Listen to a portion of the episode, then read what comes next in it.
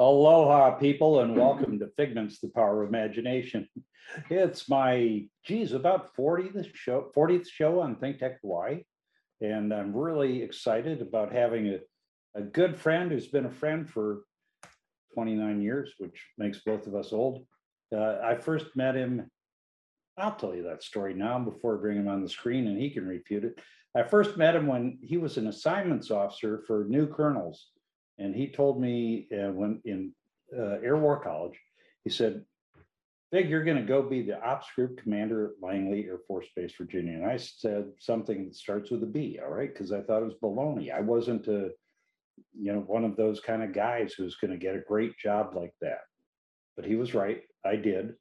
Uh, he was one of those guys, really a, a shining star of our Air Force, a great friend for those 29 years. So We'll get, we'll get to Jeff in a minute and we'll get to doing seven hundred and ten miles an hour in a fifty-five mile an hour zone. But I have to start with my opening rants, you know, a little bit of a carryover from Figments on Reality. Okay, guess what, people? The mask mandate ends Friday, Saturday, sometime. Whenever people really start taking off their COVID masks.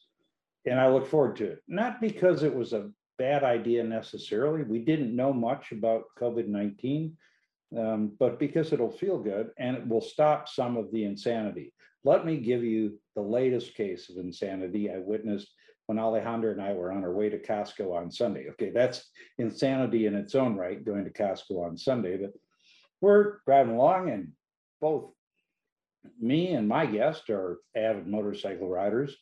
Uh, but there was a motorcyclist next to us on a sport bike, and he obviously had a self image that he was a badass, all black, kind of tough looking in terms of dress and demeanor. And he had a COVID mask, a black COVID mask on his face, and no helmet. And no helmet. So the virus wasn't getting him, but the pavement might have. So I look forward to the that being over and not having to look at some of the ludicrous approach to virus avoidance that approaches to virus avoidance that we've seen. So that's rant number one.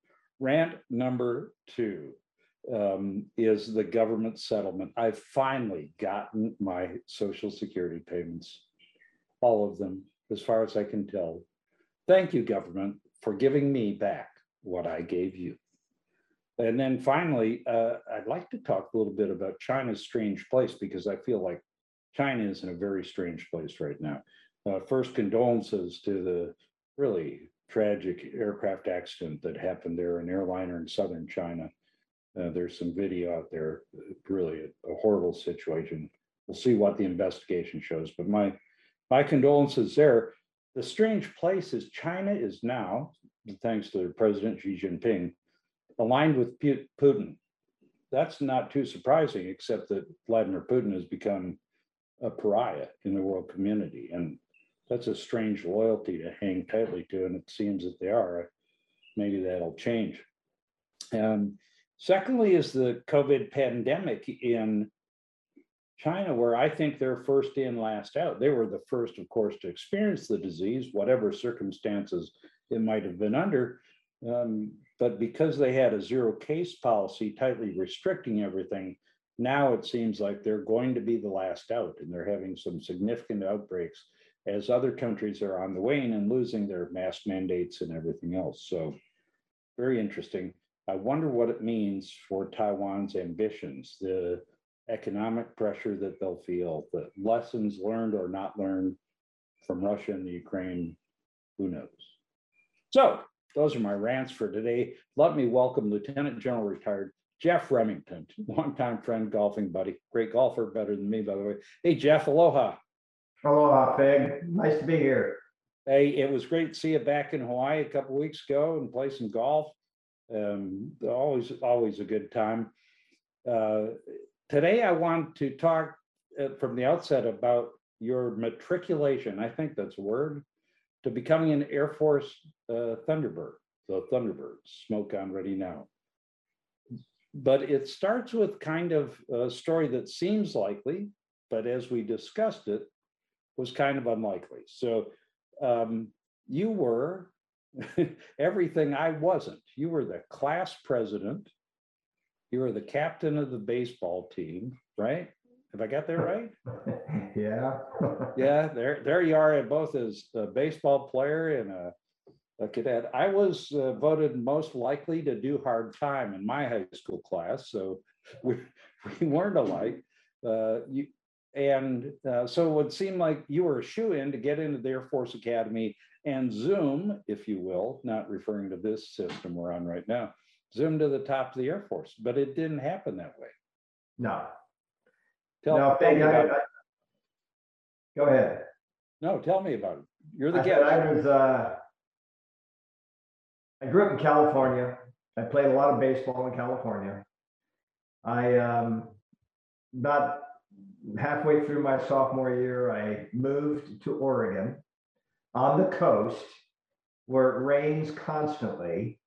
And, uh, was hoping that we could play baseball there and I could somehow get somebody to pay for my college education by Mhm. playing baseball.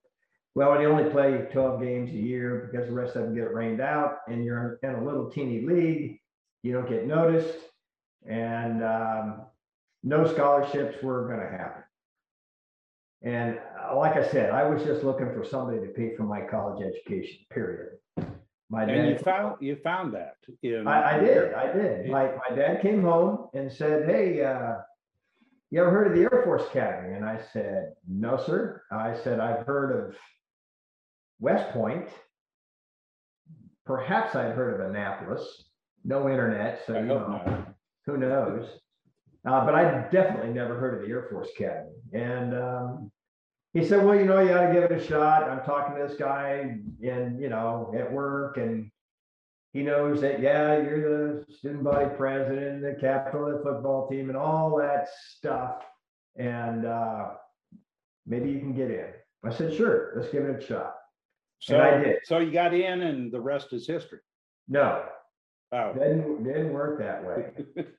Uh, I was, uh, I didn't get in. I mean, I got nominated the first year, but because my uh, SAT scores were not high enough, Mm. I didn't get in.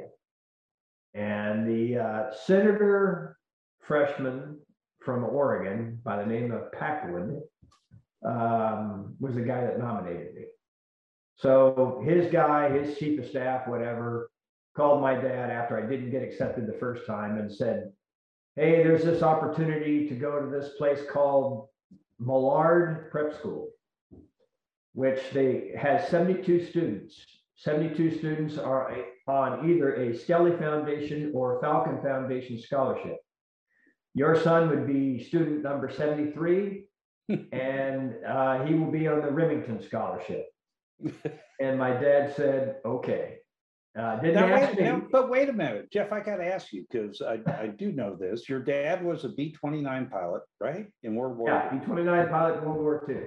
And, and he had an airplane, Piper Cub, I think he said. He did, Piper Cub. So why wasn't, why wasn't he steering you and why weren't you naturally inclined to pursue this Air Force thing anyway? That's kind of strange. That, that's a great question. Uh, it really is a good question that I don't really know the answer to.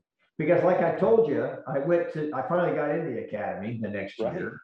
And had my first jet aircraft ride, which was in a T thirty-three. Now you really know how old we are. No, but uh, me too, as we. And uh, a T thirty-three ride, and I must admit, I was airsick. I thought, Hmm. oh my God, this is awful. And uh, really didn't have much a desire to go fly airplanes after that. But between my freshman and sophomore year, that summer, I went on Operation Third Lieutenant. And uh, Where the to- Air Force Academy cadets go out into the field to right. bases around the world really and uh, experience what it's, what it's like, what jobs they might do, right? Yeah, exactly. And I went to Luke. And I had four rides in the back seat of an F four and five rides in the back seat of an F five with the aggressors. And when I left there after three weeks, I said, I will be a fighter pilot. I had more fun than man should be allowed to have. And uh, that really got the bug going in me. And of course, graduated, with pilot training at Williams Air Force Base. Probably the most fun I've ever had in my entire life.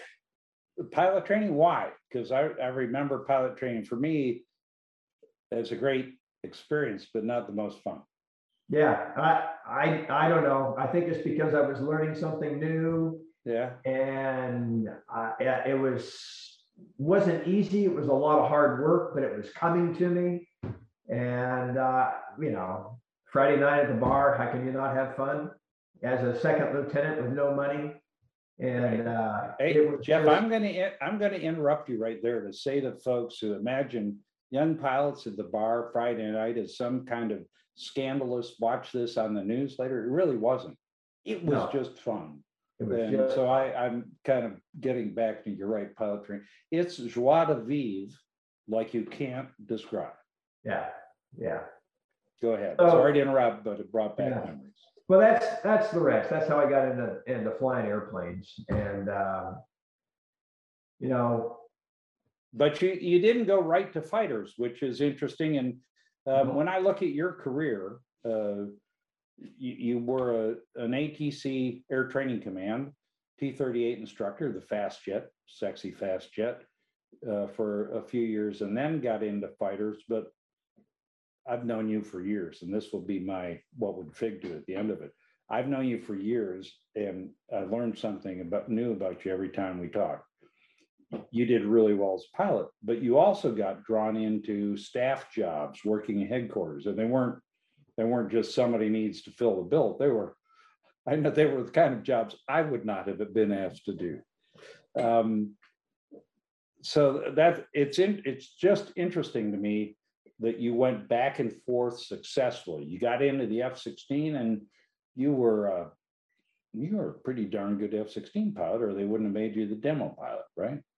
Yeah, I was uh, at Torrejon, Spain, and uh, as a captain now because I became a captain when I was flying T-38s. So I'm a, a little more senior to the other guys. Uh, I had a whole lot more hours than the other guys did because I had 1,200 hours in the T-38. Wow. And uh, by the time, by the time, you know, in three years at Torrejon, Spain, I got a thousand F-16 hours. So I would say I probably had five hundred hours of F-16 time when they asked me to be a demo pilot. And And uh, Demo pilot puts on a single ship air show, basically for folks. Uh, and if you've never seen one, go see one. The F 16 is a fantastic airplane.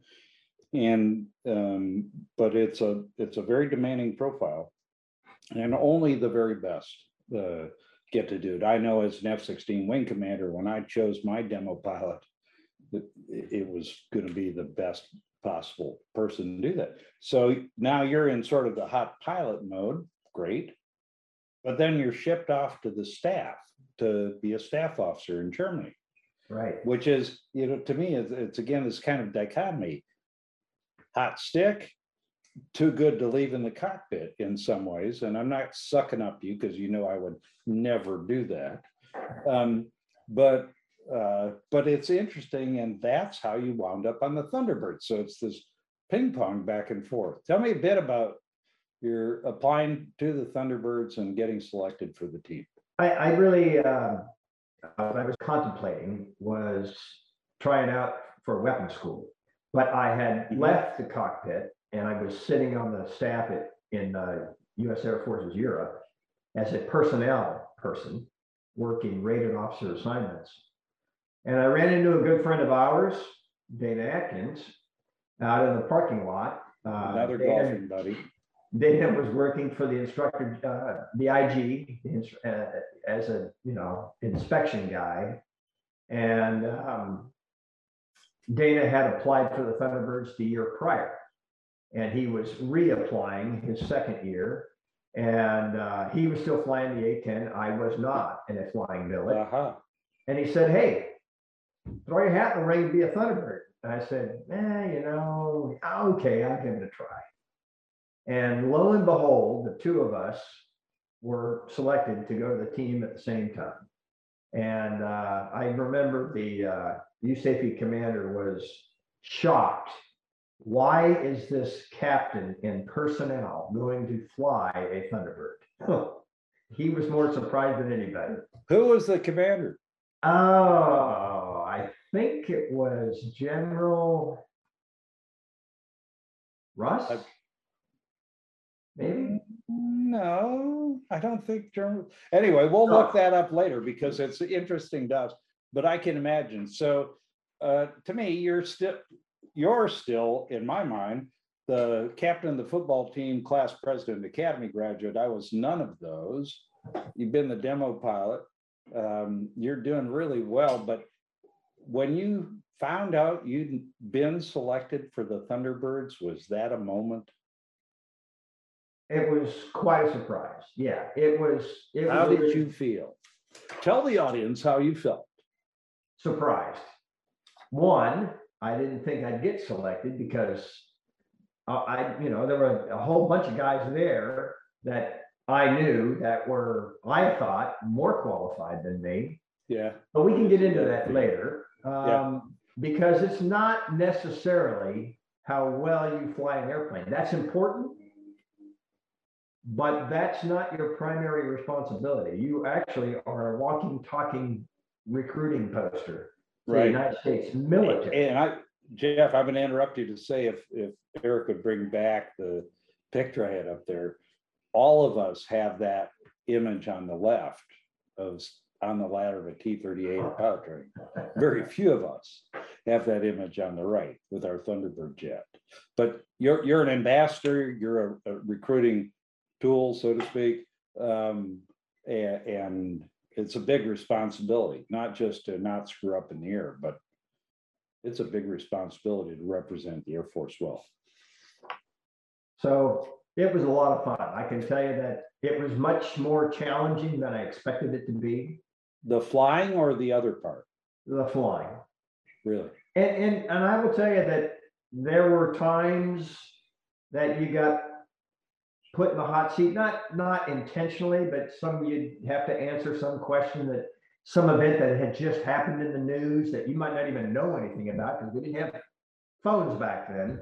Right, And, thank uh, you know, you might land and all of a sudden some reporters in your face and you're trying to talk about the air show and they're asking you a question about what just happened in Russia or China or North Korea. and- Oh, interesting. Man, Hmm, I would not have expected that. Sometimes you got put on the spot by law enforcement, and I do want to talk about that next, because one of my favorite parts of, of your Thunderbird experience is this speeding ticket right here.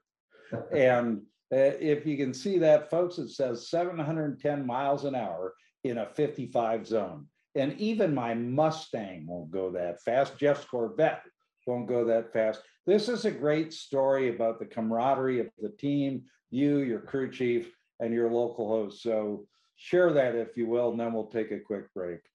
we were doing an air show in uh, Southern California. And uh, the California Highway Patrol on their motorcycles had to escort us from the uh, hotel to the air show because of traffic. Mhm. So we got to the air show and, you know, doing all the standard air show stuff. And the, my crew chief had actually talked to the California Highway Patrolmen that were there and they brought them out to the, to the, uh, what we call the, where- well, they, where they record the air show, they record everything on film, they play the music, all that stuff. So they brought them out to the trailer and they're talking and my crew chief turned around to the California Highway Patrolman and said, hey, he's gonna do the sneak pass. And he does the sneak pass, he's gonna come from left to right, from behind the crowd. And so, and it'd be going pretty fast. And the guy says, great, I've got a radar detector here. Well, let's see how fast he's going.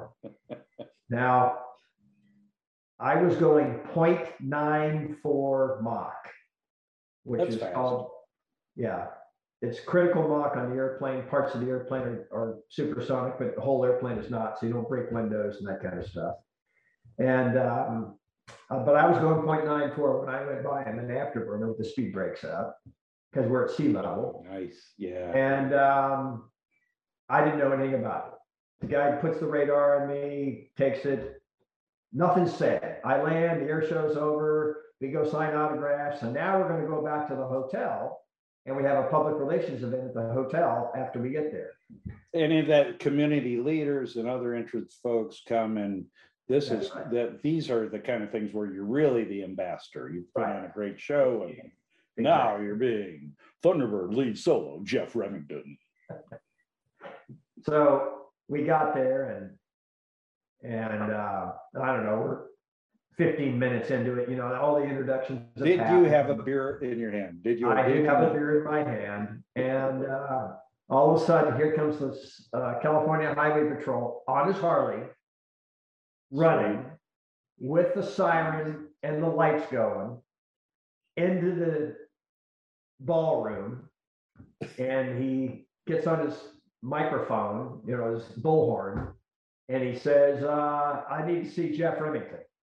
Oh my God. And of course, the crowd's laughing and clapping and everything. And sure enough, he has a ticket for me because he got me doing seven hundred and ten miles an hour with his radar gun as I did the sneak pass. And I thought, now, nobody else has a ticket for doing seven hundred and ten miles per I'm hour. in awe, not. I'm keeping that. I might have some tickets, but none for seven ten and the fifty-five. I wonder what the scale of fines would have been. Hey, Jeff, that, a, a great story. Um, let me take a very quick break, folks, if I can, to talk about my next show and tell you what's gonna be on my next show, uh, two weeks from today on April fourth. I have no idea because the world is just crazy. It is absolutely crazy. So something will come up and we'll talk about it with, ideally with a friend of mine, somebody I know or find who can illuminate it. Um, seven hundred and ten miles an hour. That's, that's awesome. That's might be a record. So Jeff, you and I, we took different paths, but we're basically fighter pilots who like flying jets. And, and just kept trying to plug along and I think people might think it might find this to be self-deprecating, but neither of us I don't think, really expected to be three-star generals in the Air Force, and yet we were. Who'd have thunk it? Look at us. I look taller than you, and you know that I'm not. But, but so since we were both blessed with the opportunity to lead our uh, Air Force and, and our military in some pretty challenging jobs, your last job was as the commander of Seventh Air Force in Korea and the deputy commander, U.S. Forces Korea. My last job was as a deputy at PACOM. We should know things, right? You think, We should know things. So let's talk about a couple of the areas we should know things about very quickly. We've got a few minutes left. One, obviously, uh, is North Korea. And while everything else has been swirling, Russia, Ukraine, the pandemic, the environment, the, the economy, the North Koreans have embarked on a, a bunch of missile tests. And I showed this slide last week, but I created this slide, therefore I like it. It's something I put together back as the um, summits between Kim Jong Un and Donald Trump were approaching that shows the progression of tests tests up to 2019. And I was convinced that North Korea was specifically seeking military capability, that it wasn't a provocation, tit for tat, whatever sort of a thing. Uh, now they've got a new, very aggressive test program that included one failure recently. What do you think about what North Korea is doing? Are, are you concerned? Is it just more of the same? uh, yeah, I'm concerned. Um, it is more of the same, in my opinion. Uh, and we've had these philosophical discussions over more than We have. one, one beverage.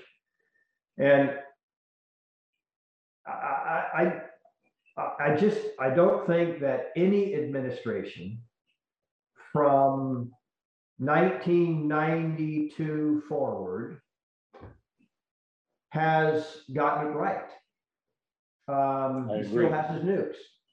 So I maintain that there is a way to monitor closely the fissile material that he has and monitor closely the nuke weapons that he has.